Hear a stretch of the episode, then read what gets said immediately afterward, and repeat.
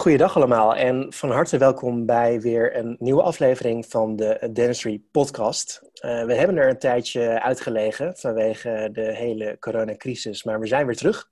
We gaan namelijk aanstaande vrijdag 19 juni uh, weer van start met een masterclass integrale tandheelkunde met niemand minder dan uh, Max Stel. En wie Max Stel is, daar gaan we het in deze aflevering over hebben. Het is een hele bevlogen man, dat kan ik alvast uh, mededelen. En we gaan gelijk overschakelen naar de eerste volgende vraag. En misschien ook wel even leuk om te weten. Uh, deze verbinding komt momenteel tot stand vanaf de Veluwe richting Nijmegen, waar um, Max resideert. En um, ik ga gelijk beginnen met uh, de eerste vraag, Max. ik ga je straks namelijk als tweede vragen van kan je een klein beetje voorstellen. Maar als eerste wil ik aan jou vragen, um, uit wat voor soort gezin kom je? Ja, oké. Um, ik kom uit een gezin met een vader en een moeder, uiteraard. Anders zou ik er niet geweest zijn. Um, en ik heb vier zusjes. Ik ben de vierde in de rij. Drie oudere zusjes en jonge zusje. En uh, ja, daar heb ik eigenlijk geen last van gehad. Je zou kunnen denken dat ik dan zwaar bemoedigd zou zijn, maar dat heeft mij eigenlijk niet gedeerd. Misschien dat mijn zusjes er meer last van hebben gehad. En dan gelijk door naar de volgende vraag. Uh, oh, nou, mijn vader zat in de handel. En daardoor ben ik in mijn jeugd veel verhuisd. En wat mijn studiekeus uh, betreft, heeft dat betekend dat ik geen carrière wilde maken. Hm. En met het gevolg dat je dan ook uh, allerlei andere consequenties daarvan moet nemen. Ik wilde graag iets hebben waarmee ik de rest van mijn leven eigenlijk wel klaar was. En um, waar dus geen carrière in mogelijk is eigenlijk, ja, dat is natuurlijk wel een beetje, maar uh, dat heeft wel een rol gespeeld. Uh, ik heb zelf vier zoons. Dus behalve vier zusjes en geen broers heb ik nu vier zoons en geen dochters. Mm -hmm. En ik denk dat het lot mij uh, ook alleen nog maar kleindochters geeft, want ik heb drie kleindochters. Dus ja, dat is een rare volgorde, maar uh, zo is het. Oké, okay. oké. Okay. Dat komt dan verder wel goed met uh, de familiestel, zeg maar, het, het nageslacht? Jazeker. Of, uh, ja? Okay. jazeker, jazeker, dat gaat allemaal uh, heel goed. Er is geen één tandarts geworden, hoewel ik toch altijd wel uitgestraald heb, denk ik dat ik dat, dat wel een leuk vak vond. Maar ze hebben allemaal de kans gekregen om eigen keus te maken en dat hebben ze ook gedaan. Oké, okay. helemaal goed. Nou, nu voor onze luisteraars, want um, wie is Max Stel nou eigenlijk? Hè? Wie, wie is deze man met wie we aanstaande vrijdag kennis gaan maken? wat heeft hij allemaal gedaan? En uh, ik zeg altijd van, je mag ook best wel een beetje stiekem uh, trots op je zijn. Want ik weet dat je ook veel dingen hebt gedaan. Uh, zowel binnen als buiten de tandheelkunde, als ik me niet vergis. Dus um, het woord is aan jou, Max. Je zit momenteel voor de selectiecommissie. En die heeft de keuze uit twee kandidaten. En of jij wordt het of iemand anders. Dus hoe wil jij je graag voorstellen aan onze luisteraars? Nou, van selecteren, daar, daar hou ik niet zo van. Maar uh, dat heb ik veel moeten doen, maar dat komt zo nog wel. Dat levert altijd problemen op en het is, je kan je vreselijk vergissen in, uh, in selectie. Want uh, mensen kunnen een hele mooie presentatie hebben, maar het gaat uiteindelijk om vorm en inhoud. En als je blind staat op de vorm, dan kan de inhoud er, er behoorlijk bij inschieten. En uiteindelijk is dat wel waar het om gaat. Ehm, ik ben in 1974 gaan studeren op de middelbare school was ik uh, met, met, mijn uh, medejaargenoten of mede leeftijdsgenoten de eerste van de Mammoetwet. En toen ik ging studeren waren we ook het eerste van een vijfjarig tandheelkundecurriculum. En uh, dat heb dat 74 begonnen met studeren in 1980 afgestudeerd. Toen ben ik gelijk blijven werken bij de Universiteit in Nijmegen als docent, parttime docent, altijd de praktijk ernaast gehad. En ehm, ja, wat moet ik daarvan zeggen? Dat heeft wel, uh, dat, dat vormt je voor een deel ook wel, want je hebt altijd collega's om je heen met vragen over tandheelkunde, kan je altijd wel bij iemand terecht in dat gebouw. En dat heeft ook betekend dat ik in mijn eigen praktijk gewoon wat heb moeten doen wat ik ook zelf geleerd heb, wat ik ook studenten leerde. En daarmee blijf je wel heel dicht bij, uh, bij wat, wat goed is en wat, wat net niet kan. Want er zijn het is merkwaardig in de tandheelkunde dat als er een oplossing gekozen wordt, tien tanden met tien heel verschillende dingen aankomen. Mm-hmm. En dat is natuurlijk wel apart. Uh, in dat nieuwe curriculum werden ook een aantal nieuwe elementen ingevoerd. En dat was, uh, dat was ook boeiend interessant. Dat heeft me eigenlijk mijn hele carrière wel uh, zeker geen parten gespeeld, maar enorm enorm geholpen. En toen mijn kinderen groter werden en gingen sporten, ben ik hun, hun coach geworden. En dat waren jongens die motorisch goed in elkaar zaten en die dus goed presteerden. En daar gaat het ook om kwaliteit en om presteren en wat je ervoor moet doen en ook wat je ervoor moet laten. En als je dat doet en, en dat met hart en ziel doet, dan kan je heel ver komen. Dat zijn we ook gekomen. Dus dan doe je ook wat met je kinderen en je presteert ook erbij. En dat is, uh, daar zie je ze in groeien en dat is uh, erg, erg prettig. Zo is het ook prettig om in het onderwijs studenten te zien groeien. En ja, dat moet toch de collega's van de toekomst zijn. Dat is een van de redenen waarom ik ook gemotiveerd ben om dit te doen. Want ik kan terugkijken op een 40-jarige carrière en jonge collega's staan aan het begin daarvan. En waar lijkt je door lijden? Want er zijn zo ontzettend veel verlokkingen en afleiders en, en uh, informatie die over ze heen komt. En om het kaf van het koren te scheiden, dat is niet eenvoudig. En waarom je welke keuzes maakt, dat heeft met mensen te maken. En niet zozeer met je opleiding. Dus waar je opgeleid bent, dat is maar aan het begin. Dus het hetzelfde als met je rijbewijs. Iedereen heeft zijn rijbewijs gehaald en weet dat hij voor het rood moet stoppen. Maar als je ziet wat er op de weg gebeurt, dan gaat toch niet iedereen uh, die regels volgen. Dus dat heeft eigenlijk met je karakter te maken. En dat vind ik wel boeiend om dat uh, nu te zien. Hoe uh, het verschil tussen jonge collega's is en welke keuzes ze maken. En dat is individueel. En het is een andere tijd. Het is een andere tijd. Ja. Nou, jij komt uit Nijmegen, hè? van de Nijmeegse school in principe. Je hebt daar samengewerkt met grote namen zoals Joost Roeters, Nick Opdam, Ruud Kuijs. Wat heb je daar allemaal precies gedaan uh, op die universiteit voor, voor de luisteraars onder ons? Nou, met Joost Roeters en met Nick Opdam zaten wij met z'n drie op een kamer. En ehm, wij zijn begonnen met Joost voorop om dat amalgaam uit het onderwijs te krijgen. En dat de, de, de adhesieve tandheelkunde goed gedoseerd erin te krijgen. Dat was een hele boeiende periode, want dat maakte tandheelkunde heel anders. En wij konden elkaar behoorlijk opzwepen om dingen te doen met composiet die nog niet eerder gedaan waren. En daarmee kom je tot, tot, tot behandelingen die eigenlijk voorheen gewoon nog niet gedaan waren. Dus daar hebben we wel aan het begin gestaan, denk ik. We hebben ook heel veel cursussen gegeven met z'n drieën. En dat, was, uh, dat is ook, dan ben je, ben je onderweg, ook in het buitenland, en dan ben je onderweg. En dan heb je eigenlijk alleen maar over de tandheelkunde. En dat, is, dat heeft met z'n drieën wel veel verder geholpen. En ja, dat is, dat is zeer stimulerend en motiverend om met gelijkgestemden, dat is natuurlijk ook wel de bias die je krijgt, dan krijg je een behoorlijke blinde vlek. Maar goed, het brengt je wel veel verder en het, het laat je dingen doen die, die nog niet gedaan zijn. En dat is wel boeiend. Daar heb ik veel van geleerd. Zo ben ik ook in 1992 één dag in de week in Amsterdam gaan werken. En dan werk ik nu nog steeds. Dat was toen, zoals het heet, een particuliere praktijk. En daar zag ik tandheelkunde, toen was ik al twaalf jaar afgestudeerd, zoals ik het nog nooit gezien had. Het was echt uh, fantastisch mooi en heel goed, alleen ook beperkt. En daar was precies op tijd dat dat adhesieve tanden daar binnenkwam, want het waren tandartsen die geweldige, geweldige praktici waren. Alleen van de, de adhesieve tandheelkunde voor hun totaal nieuw was. Dus dat was ook een zeer bevruchtende samenwerking. En daar heb ik ook ontzettend veel uh, ja, dingen gedaan. Er kwam een patiënt en die zei, zei, ik weet wat ik moet doen, maar ik moet er eerst even over nadenken hoe ik het precies moet gaan doen. En dat is nou natuurlijk wat minder, nou hoef ik wat minder na te denken. Maar dat was echt aan het begin van de tijd van hoe gaan we dit nou eens aanpakken. Mm Ja, boeiend. Um, klopt het dat jij ook het hoofd bent geweest van de afdeling integrale tandheelkunde in Nijmegen? Ja, ik hou niet zo van hiërarchie. Um, uh, ja, ik was coördinator van de, het blok integrale tandheelkunde. Ja, dat was een belangrijk deel van het laatste jaar. Ik geloof dat het iets van, eh, nou, weet ik voor hoeveel uur was, maar het was substantieel. Ik heb dat aantal praktische uren wel zien uh, verdwijnen en zien verdampen in de latere jaren. We andere keuzes gemaakt.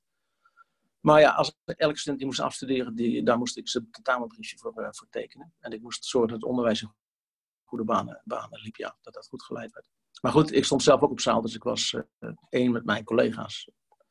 Er waren allemaal ervaren praktici die op zaal stonden. Dat was met het bespreken van de behandelplannen ook al bijzonder uh, leerzaam. Mm -hmm, ja. Um, nou, we merken inmiddels al dat je redelijk wat uh, tandheelkunde ademt. Uh, wanneer wist jij dat jij tandheelkunde willen gaan studeren? En waarom ben je uiteindelijk tandheelkunde gaan studeren? Ja, toen wij voor de studiekeuze stonden, was er niet zo heel veel keus. Ehm, dat waren zo'n beetje de vakken die je op de middelbare school ook had. En nog wat, uh, wat zijstapjes. Maar nu verzuipen studenten die moeten kiezen in allerlei keuzes en, en, en nissen van de wetenschap waar ze uit kunnen kiezen. Tot vakken van mij, uh, van de, waar ik toen nog nooit van gehoord had. En waar je nu ook afvraagt van boeiend, maar wat moet je ermee? Uh, dus dat was niet zo, niet zo eenvoudig. Ik wilde, ehm, ik wilde de handel niet in. Mijn hele familie zat in de handel. ik kan best goed verkopen, maar uh, dat lag mij toch minder. Uh, en er bleef uiteindelijk niet zo heel erg veel over. Ik denk dat het uh, gevoelsmatig toch een keuze is geweest om onafhankelijk te zijn.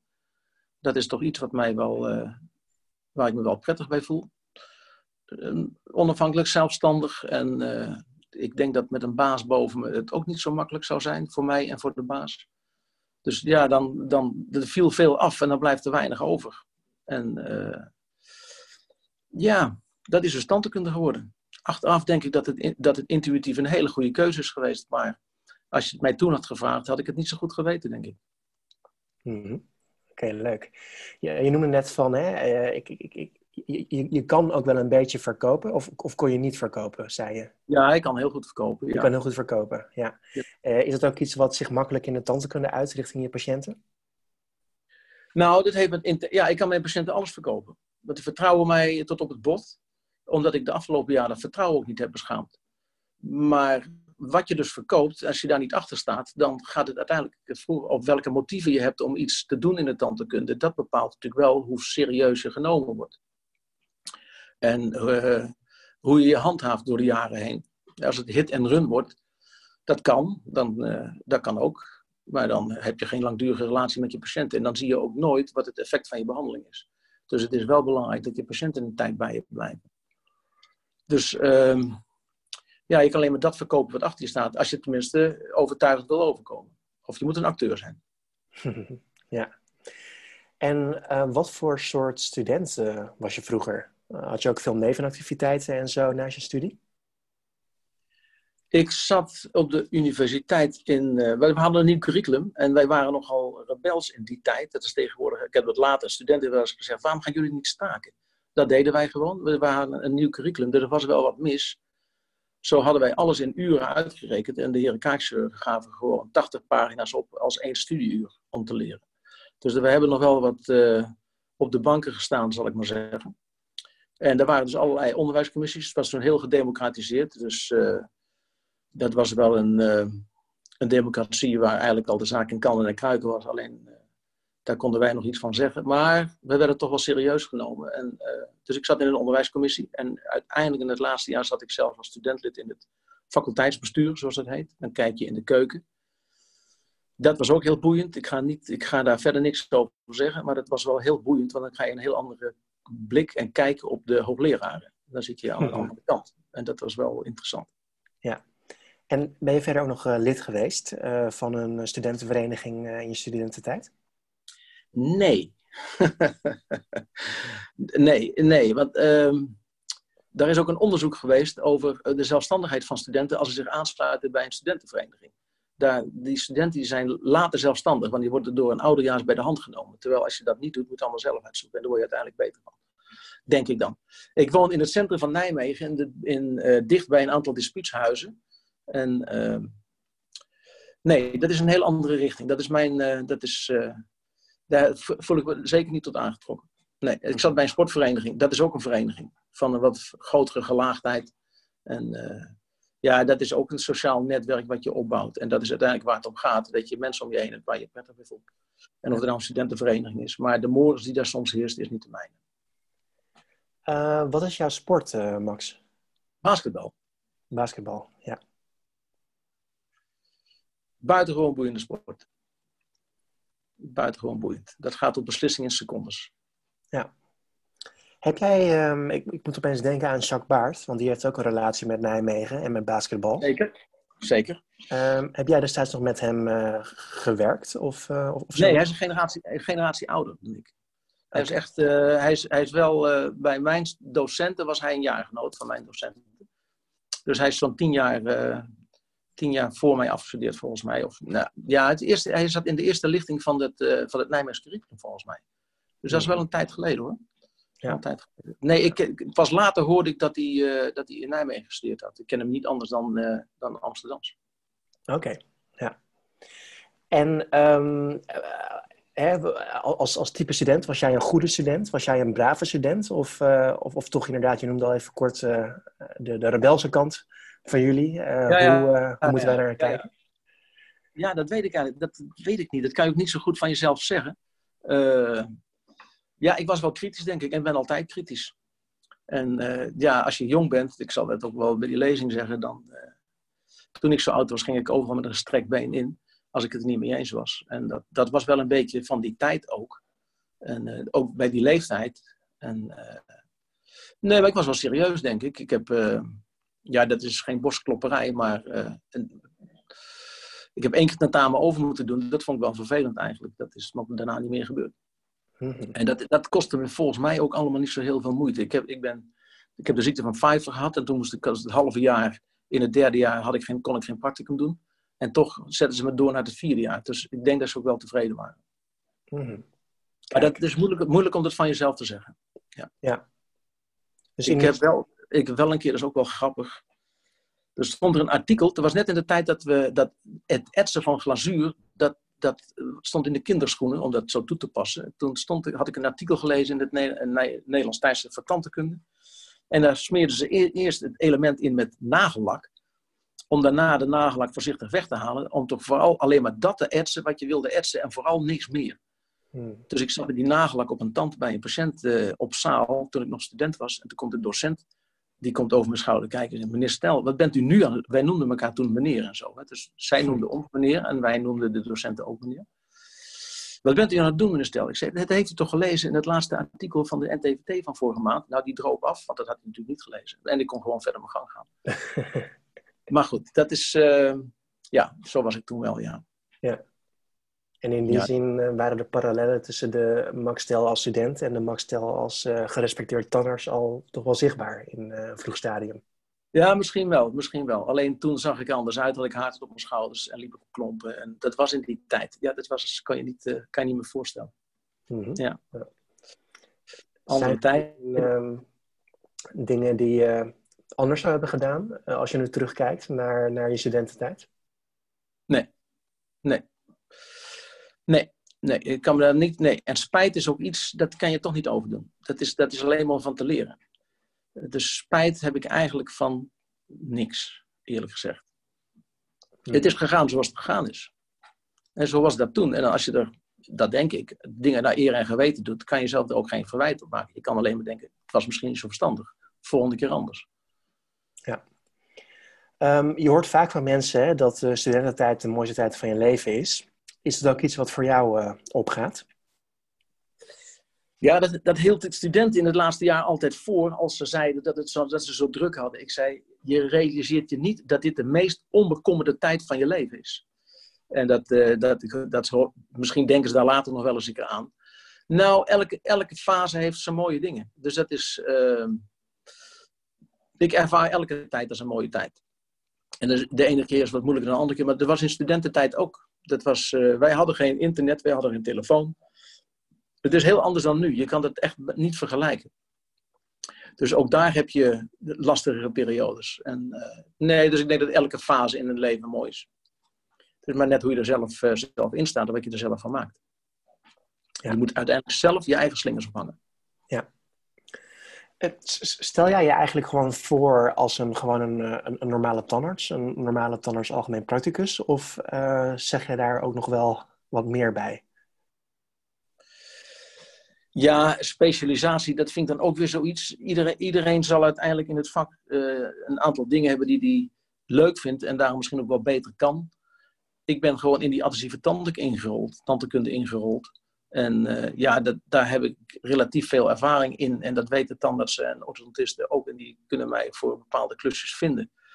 Of ik me daarmee onderscheid van anderen. Er zijn andere collega's die andere dingen kunnen die ik helemaal niet kan. En die heb ik dan weer nodig. Dus ik, als mensen zeggen, doet u dit nou de hele dag? Als ik iets heb afgerond, zeg ik, nee hoor, ik trek net zo lief kiezen. Zeg maar, welke moet eruit? Dus uh, nee, ik zie mezelf als, als een algemeen practicus. En, uh, en ik kan wat dingen meer met composiet dan andere tandartsen misschien. Dat dan wel. Ja, ja. Je staat er geloof ik ook op internet vermeld als ehm, esthetisch tandarts. Ehm, ja, dat, dat komt niet van mij hoor. Ik weet niet wie dat opgezet heeft, maar dat komt niet van mij. Daar ben ik ook niet verantwoordelijk voor. En ik kijk ook nooit op internet naar, naar dat soort dingen. Heel goed, ja. Uh, wat vind je het mooie aan je vakgebied? Nou, uh, ja, dit is misschien wel een dingetje. Daar heb ik natuurlijk wel over nalopen denken waarom ik dit zo lang vol kan houden. Uh, dat is totale controle. Je hebt eigenlijk, als je de zaak goed georganiseerd hebt, totale controle. Zodra je met die patiënt bezig bent, bepaal jij zelf wanneer de behandeling begint of wanneer je met een gesprek begint of wanneer het beëindigt. Deels, en natuurlijk niet helemaal. Je hebt een aantal omstandigheden om je heen waar je niet altijd invloed op hebt, maar een hele hoop wel. Ook in de keuzes die je doet, dit doe ik wel of dit doe ik niet. Of... Dus dat is uh, dat. Uh, het probleem oplossen is ontzettend interessant. Want uh, elke patiënt is anders. En de ene oplossing bij de een is per se niet een goede oplossing voor de ander. Nou, dat, dat vind ik eigenlijk wel het academische aan de tandheelkunde. Niet de dingen goed doen, daar gaan patiënten vanzelfsprekend wel van uit, maar vooral het juiste doen. En dat is wel, dat vind ik het boeiende. Mm dat, ja. Ja. dat maakt het vak leuk. Ja. Nou, je bent nu met name bezig met uh, behandelen. Uh, nou, je hebt vroeger ook met name veel gedoseerd. Hè? Je doseert nu ook nog wel eens. ik neem ook aan dat je het nodige onderzoek hebt gedaan. wat vind je het leukste eigenlijk om te doen? Nou, onderzoek heb ik niet gedaan. Dat is typisch, ik heb die kans wel gekregen en ik heb hem voorbij laten gaan. En dat is misschien wel goed ook, want ik denk dat ik geen echte onderzoeker ben. Er is iemand gepromoveerd in Nijmegen en die had als stelling in zijn proefschrift: integer onderzoek bestaat niet, integer onderzoekers en dan tussen haakjes nog wel. En dat, uh, dat vind ik ook wel boeiend van de wetenschap. Iedereen die met wetenschap komt, daar is altijd een tegenartikel voor te vinden. En dat is de, zo komt de wetenschap wel vooruit. Maar de integriteit is in die handel, want het is ook gewoon een industrie, de onderzoekswereld. Dus de integriteit, dat is, staat soms nog wel onder druk. En de, de statistische bewerking, data juggling noemen ze dat. Daar kan je zo als lezer van een artikel niet achterkomen wat, uh, wat dat is. Dus wetenschap, daar ben ik wel kritisch over.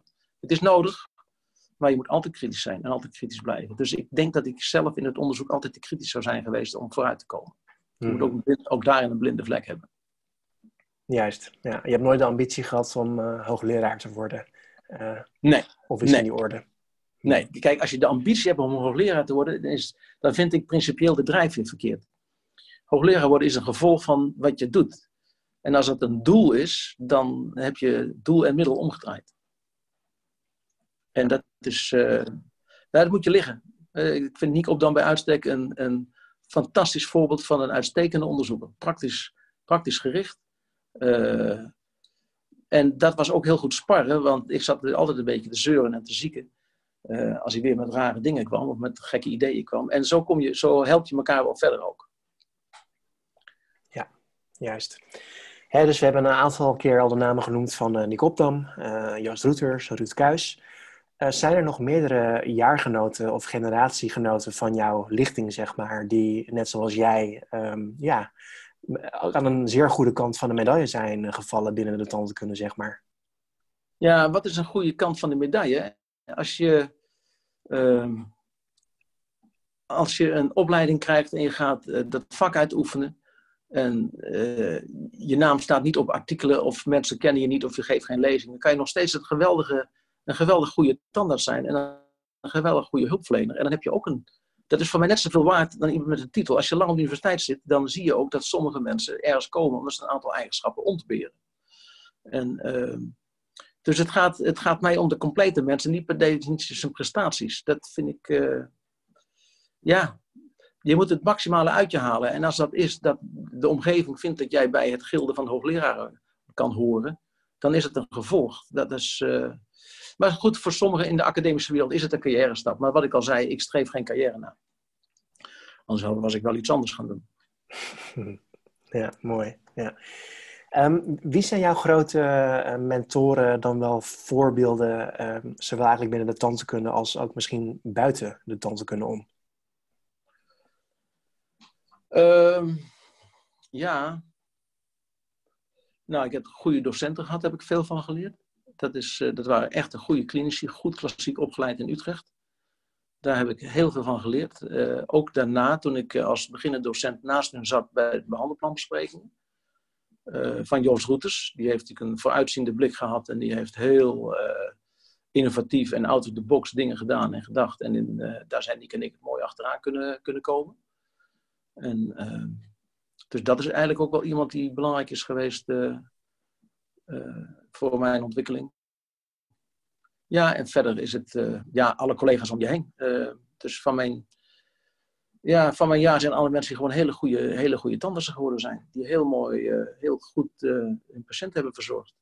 En een jaargenoot zit in een dorpje waar ik, toen ik bij de universiteit ben weggegaan, twee dagen ben gaan werken. Dat was een, een praktijk van een jaargenoot die daar 25 jaar in het dorpje heeft gezeten. En daar heb ik groot respect voor dat hij daar dan 35, 35 jaar lang in die omgeving heeft gedaan. Dat vind ik echt heel knap. Dat zou mij niet gelukt zijn. Dus ik vind het echt heel knap. Dus het heeft, daar heeft het, het heeft niet met uh, het aantal artikelen te maken of het, uh, dat soort uh, meet, meetbare, meetbare zaken. Die vind ik niet zo belangrijk. Ja, ja. Ik ben nu even benieuwd, want hoe ziet een ja, gemiddelde werkweek er voor jou uit? En ook eigenlijk de gemiddelde dagelijkse werkdag? nou, een van de redenen dat ik het lang volhouden en lang nog steeds volhouden, is dat het heel afwisselend is. Zowel in uh, locatie als in omgeving. Uh, ik heb altijd een eigen praktijk gehad, maar ik heb ook op universiteit gewerkt. En wilde ik met name s ochtends of s middags een halve dag op de universiteit en dan een halve dag in de praktijk.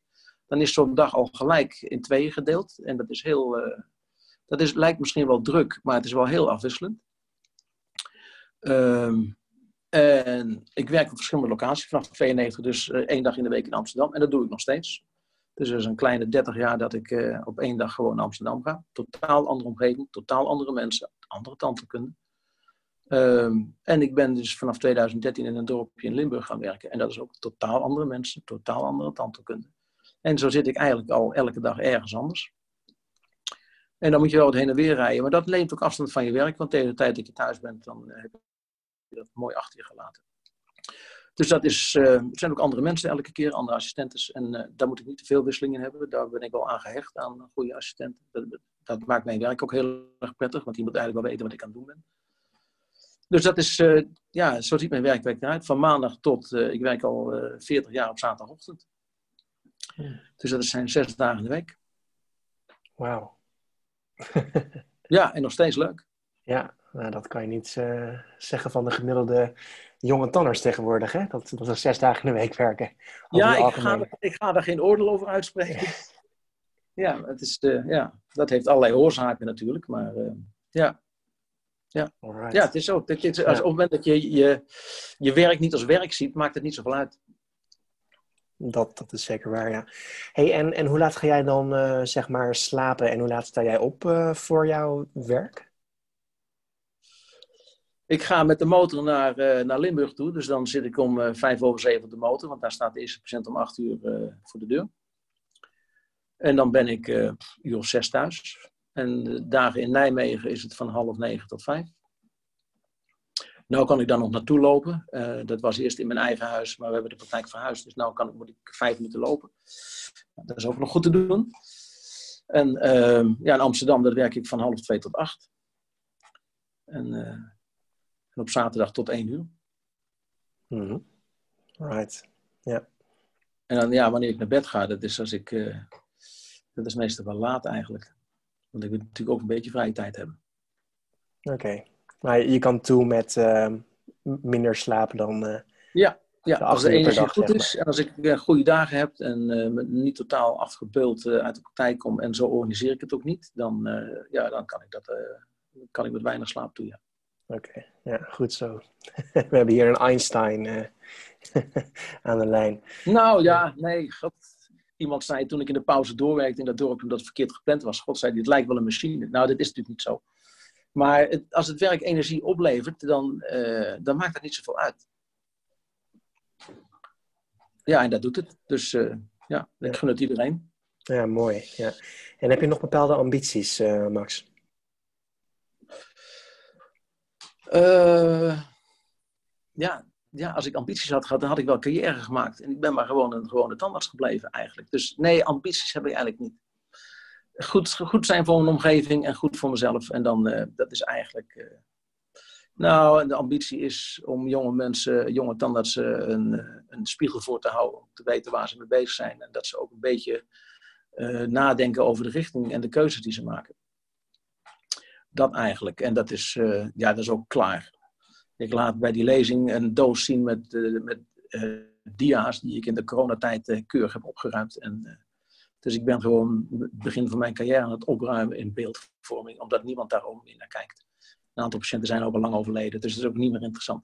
Ik ken collega's die een hele archief aan het digitaliseren zijn. Ik zei, nou, daar ga ik gewoon helemaal niet aan beginnen. Ik weet nog dat een hoogleraar van de universiteit zijn die archief kwam aanbieden aan ons. En dat toen hij weg was, zeiden, wat moeten wij daarmee? En uh, dingen gaan voorbij. Ik ga ook voorbij. Dat gaat ook allemaal voorbij. Dus uh, nee, dat was een goed gevoel. Dat is lekker op te ruimen. Hmm. Ja. Er blijft nog genoeg over hoor. Maar dat, is, dat, was, dat was analoog en dus het digitale blijft wel bestaan. Ja, ja. ja we kunnen ook zeggen dat je een uh, vrij inspirerende um, ja, manier van, uh, van lesgeven ook eigenlijk wel hebt. Waar komt dat vandaan? Want um, ja, toch de manier waarop je dingen soms presenteert en, uh, en brengt, dat is toch wel heel erg leuk en, en bijzonder en interessant. Hoe, hoe komt dat zo? dat zal niet elke student die mij gepasseerd heeft met jou eens zijn, denk ik. Maar uh, nou, uh, misschien dat de lat hoog leg voor anderen. Uh, dat ik dingen niet vanzelfsprekend vind. Je moet gewoon wel iets voor doen. En eh, ja, dus ik denk dat ik wel als docent wel streng ben geweest. En als studenten niet deden wat ze zouden moeten doen, dan kon ik daar wel eens korzelig over zijn. Dus of ik voor elke student een inspirerend docent ben geweest, dat weet ik niet precies, maar voor een aantal zeker wel.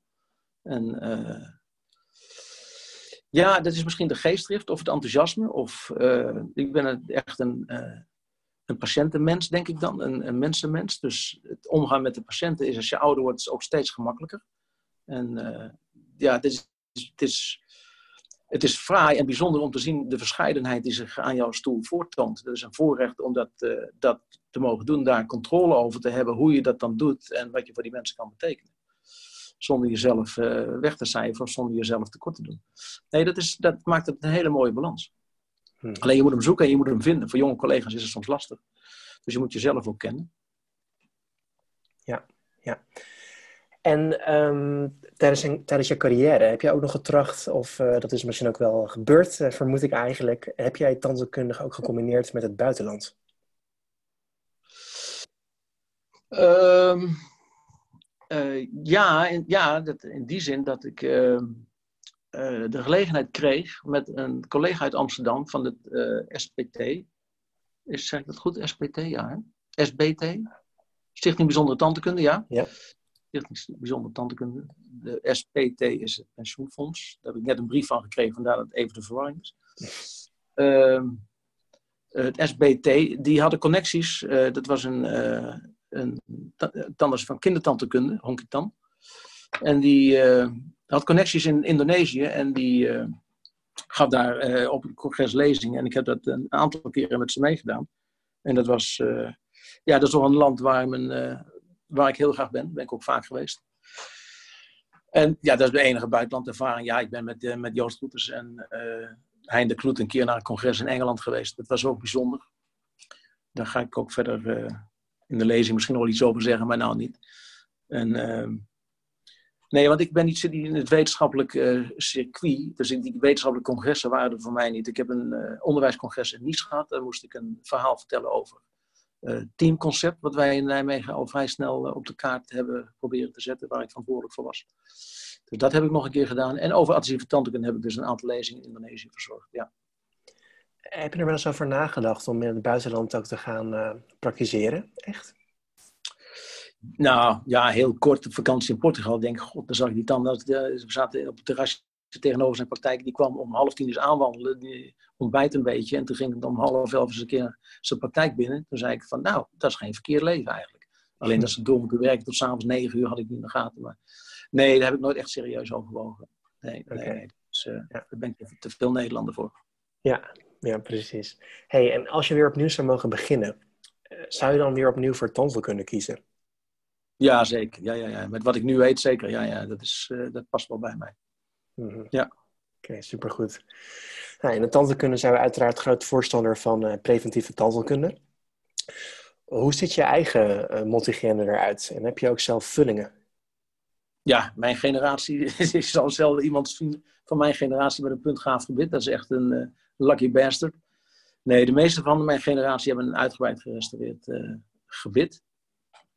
Joost Broeders heeft dat toen ik afstudeerde helemaal opgekalefaterd. En daar heb ik eigenlijk tientallen jaren geen probleem mee gehad. Nou wordt er af en toe eens wat vervangen. Een collega van de afdeling Kronenburgwerk heeft een paar... Oh nee, een andere collega van mij in de praktijk die heeft een paar uh, partiële kronen gemaakt.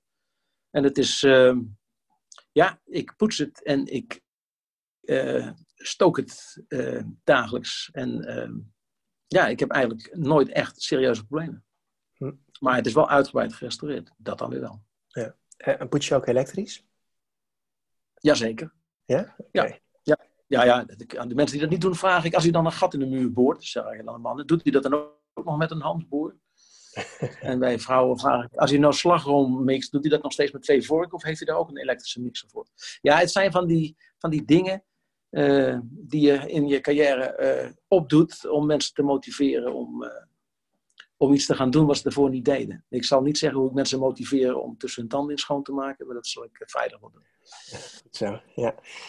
Eventjes een zijsprongetje naar vrije tijd. Um, kijk jij naar voetbal? Nou, bij voorkeur de samenvatting. Want uh, als je uit basketbal komt, dan uh, waar altijd actie is en waar alles op de seconde is, uh, en waar binnen 24, uur, 24 seconden een doelpoging moet zijn, dan is voetbal soms intens saai. En dan kan je goed anderhalf uur kijken naar een wedstrijd die in 0-0 eindigt. En dat vind ik eigenlijk voor de sport. Het is echt een ouderwetse sport waar ze onderhand eens de regels aan moeten, hadden moeten veranderen. Rinus Michels was een goede vriend, sportvriend van Jan Janbroers. En Jan Janbroers was een goede basketbalcoach. En die heeft uh, het totaal voetbal eigenlijk uit het basketbal gehaald. En uh, Marco van Basten die wilde allerlei dingen veranderen die ook uit het basketbal komen. Niet meer terugspelen naar de keeper, niet meer terug over de middellijn. Dat zijn allemaal dingen die in basketbal heel lang erin. En, uh, dus ik vind voetbal saai. Maar ik vind de acties soms prachtig. De, de beheersing van mensen. Als je vertraagde beelden ziet van Dennis Bergkamp hoe hij eh, de bal aanneemt. En, eh, en, en, van Johan Cruijff, hoe hij dat deed in zijn tijd. Dat is, eh, dat is ballet. Dat is prachtig. Dat is echt heel mooi. Ja. Dus daar kan ik wel van genieten, ja. Maar een hele wedstrijd kijken, nou... Ik kan me weinig wedstrijden herinneren die van begin tot eind echt aantrekkelijk waren. Ajax vorig seizoen. Dat was heel goed. Oké. Ja. Heb je ook een, um, een, favoriete club? Ajax. Ajax? Als je van voetbal houdt, moet je van Ajax houden. Oké, nou dat is een goede keus, denk ik. goed zo hey, en, en wat doe je verder graag in je vrije tijd? Uh, hè, we hebben al gehoord uh, basketbal, ook uh, dingen als um, boeken, televisie, films, muziek, dat soort dingen. Muziek, ik speel gitaar. En ik speel in een bandje en ik heb les. Als je geen les krijgt, dan wordt het allemaal steeds slechter en verstoft Dus ik moet wel gemotiveerd blijven dat iemand zegt dat ik nog meer moet doen. En samen spelen met anderen, dat is eigenlijk, daarom is teamsport ook leuk. Samen met anderen word je zelf ook beter. En, dus dat doe ik. Ik verzamel Indonesische christen.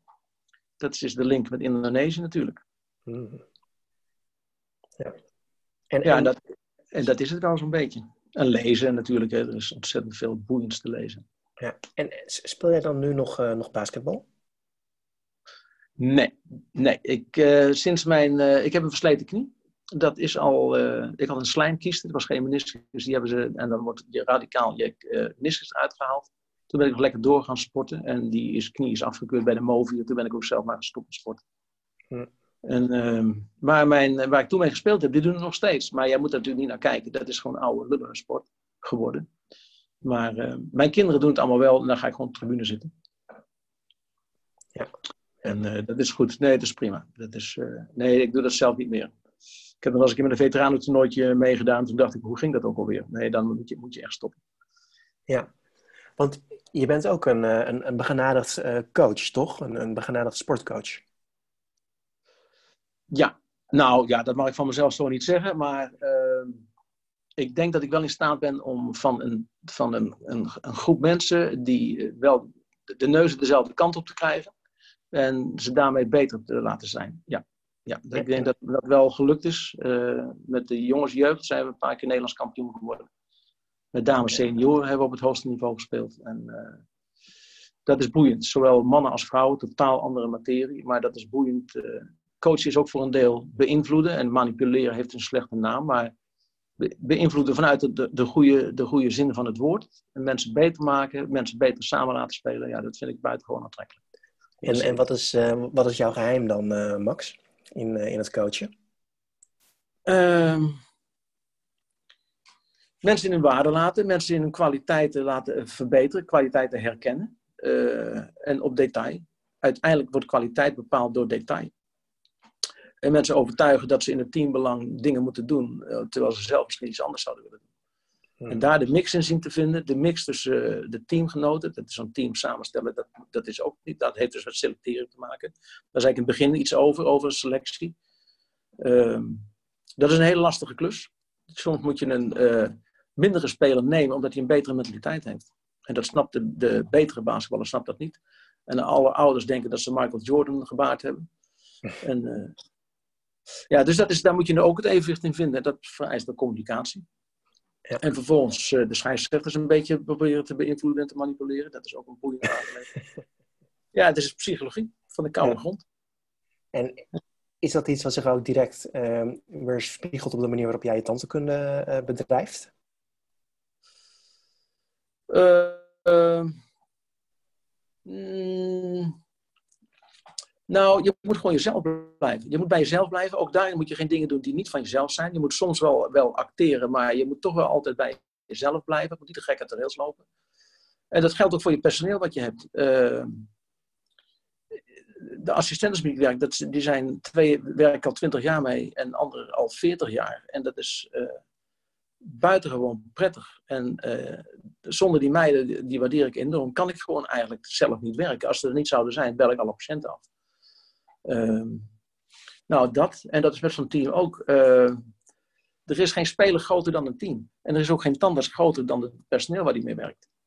En op het moment dat je dat wel zo doet, dan, dan ga je uiteindelijk, ja, uiteindelijk, uh, ja, dat klinkt dan een beetje banaal, maar als iedereen de scheet laat, stinkt die allemaal hoor. Dat, is, uh, dat, stinkt, dat ruikt er geen één lekker. en dat is, ja, en zo heeft iedereen elkaar nodig. Ook wij hebben personeel nodig en zij hebben ons ook nodig. En dat is in een, in een sportteam is het niet anders. Ja. En uh, ja, ja, dus het is. Uh, ja, mooi. Ik denk dat het nog wel een leuk onderwerp is voor vrijdag. Uh, inderdaad, het, het coachen ook van je patiënt, van je team en, en dat soort dingen. Ja. Collega's. Ja.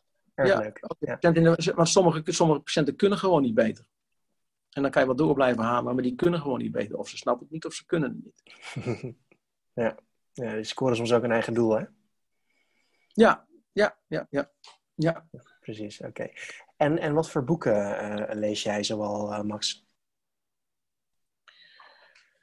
Nou, ik kan in een spannend boek, uh, de, dat lees ik van het begin tot het eind uit. Maar verder is het eigenlijk wel filosofisch-achtige boeken de zin van het leven. Uh, nu zo'n beetje. Het moet wel inhoud hebben. Het moet wel ergens over gaan. Wat is volgens jou de zin van het leven? Ja, dat weet niemand. Dat weet niemand. Dat is, uh, daar kan je alle, van allerlei kanten kan je daar naar, naar gaan kijken. Uh, biologisch of filosofisch of spiritueel. Dat kan, van alle kanten heb je daar een ander antwoord op het juiste antwoord weet je pas op het moment dat je er niet meer bent.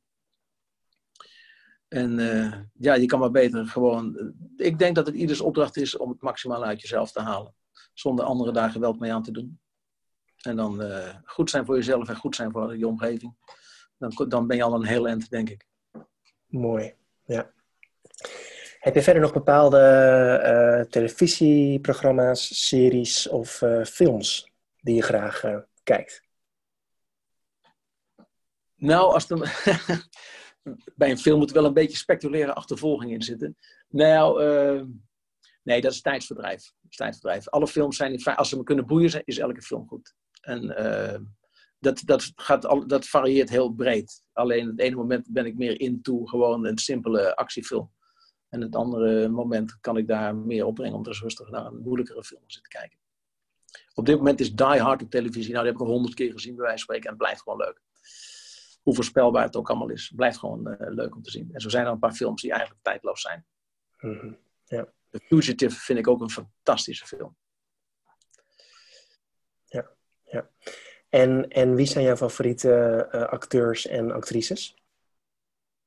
Die heb ik eigenlijk niet. Nee? Die heb ik eigenlijk niet. Nee, dat zou ik zo 1, 2, 3 niet weten. Alain Delon, maar die kennen we niet meer. Hmm. Die is uh, passé, dat is van een andere generatie. Dat vond ik een hele goede acteur. Oké, okay, ja, ja.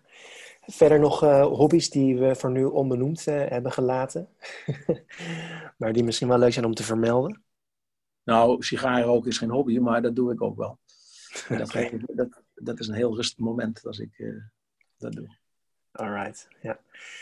Oké, okay, wat kunnen we verder van je verwachten op vrijdag? nou, ik heb het natuurlijk een keer eerder gedaan en ik, een, hoop een interactie. Ik hoop dat ik of met prikkelende of met stimulerende voorbeelden en casussen mensen aan het denken zet. Dat ze gewoon, en we hoeven het helemaal niet eens te zijn. Soms kan ik extreme standpunten hebben. Mis, misschien voor, voor jonge collega's. Of prikkelende uitspraken waar ze het niet mee eens zijn. En dat mag allemaal. Maar ik hoop dat ze zelf nadenken waar ze dan staan. Als er iemand iets zegt waar je het niet mee eens bent, dan moet je zelf gaan formuleren. En bedenken waarom dan niet. De waarom-vraag is eigenlijk. Uh, en niet één keer, maar een paar keer waarom. Dan kom je op een diepere laag waarom je dat dan echt vindt of wilt, dan dat is, als dat eruit komt bij mensen als ze terugrijden of er nog eens over nadenken. Al zijn er maar één of twee dingen die zijn blijven hangen, dan is het al goed. Mm-hmm. Goed zo, ja. Um, je noemde al eventjes kort net het SPT. Hoe lang mogen we eigenlijk nog van jou genieten, Max? Oh ja, dat ligt, uh, ja, ik hoop niet dat ze meeluisteren, maar dat ligt nu bij het oud papier. daar doe ik nog niet zoveel mee. Ja, dit is een jaargenoot van mij, die wat ouder was, die zei, uh, toen hij die, als ik die vraag kreeg, uh, hoe lang hij nog doorging, zei hij, tot mijn geduld op is. En dat vind ik een hele goede. Dat vind ik een heel goed antwoord, want dat laat alles open. Mm-hmm. Ja, goed zo, ja. Ik las een interview in het, in het uh, Nederlands Tandartsblad van een 75-jarige tandarts die, die dat nog steeds deed. Dat denk ik niet. Dat als ik 75 ben, denk ik niet dat ik dat nog ga doen. Dus dat, nee, dus ik werk nu al 40 jaar, zes dagen in de week. Dat is wel uh, dat is mooi en dat hou ik ook nog wel vol. Maar geleidelijk aan gaat het minder worden. Ja, ja goed zo. Alright, ene laatste vraag van deze podcast. Welke take-home messages mogen we meenemen? Nou, dat is maar één. Dat kan je op overal, op alles van toepassing doen. En dat is keep it simple. Dat is de KISS-regel. En dat is keep it simple, stupid. Of keep it stupid, simple het is soms zo complex dat je het moet beginnen bij de eenvoudige dingen. En Cruijff zei dat ook al, ik kan het niet precies citeren, maar uh, voetbal is een simpel spel, maar om het simpel te spelen is moeilijk. En uh, het leven kan heel gecompliceerd zijn, maar je moet het terugbrengen naar uh, proporties die je aan kan. Dus keep it simple, ook in de tandheelkunde. Dat is echt mijn motto. Dat heeft mij ook, ook staande gehouden en me ook niet van mijn pad afgebracht. En dus dat is een heel goed motto. Dat is in, in sport is het zo. En dat is in het leven is het ook zo. En de tandheelkunde ook. Keep it simple. Ja, goeie. Zo simpel, maar toch zo uh, treffend. Ja. Ja, ja, ja, ja, klopt. Alright. Ja. Uh, laatste vraag van de podcast. Um, heb ik, uh, ben ik eigenlijk iets vergeten te vragen aan jou, wat ik wel had moeten vragen? Nee, want ik heb volgens mij al veel meer gezegd dan ik van plan was. Maar goed, uh, ik had al de zin geformuleerd van nou, om mijn moverende reden geef ik hier geen antwoord op. Maar dat is natuurlijk flauwekul. Nee hoor, ik denk dat we alles wel zo'n beetje gehad hebben. Goed zo. Nou, dan... En de rest uh, vrijdag. Ja, nee, hartstikke leuk. Um, hartstikke bedankt voor, uh, voor dit interview, um, Max. Dus ik ga hem nu wel even afsluiten. Uh, u als luisteraar, hartstikke bedankt voor het uh, luisteren naar deze verbinding tussen de Veluwe en uh, Nijmegen vandaag. wij gaan ons voorbereiden op aanstaande vrijdag, waarin we dus zullen gaan genieten en worden geïnspireerd door een ja, hele bevlogen man die ja, zijn licht zal laten schijnen over ja, de tandheelkunde die hij kent, maar ook zeker richting de jongere generatie onder ons. Uh, ja, bent u geïnteresseerd om hier meer over te vinden? Kijk dan vooral even op onze website. Uh, dat is dentistryuniversity.com. En uh, anders zien wij u graag weer bij de volgende aflevering. Voor nu een fijne dag en graag tot ziens.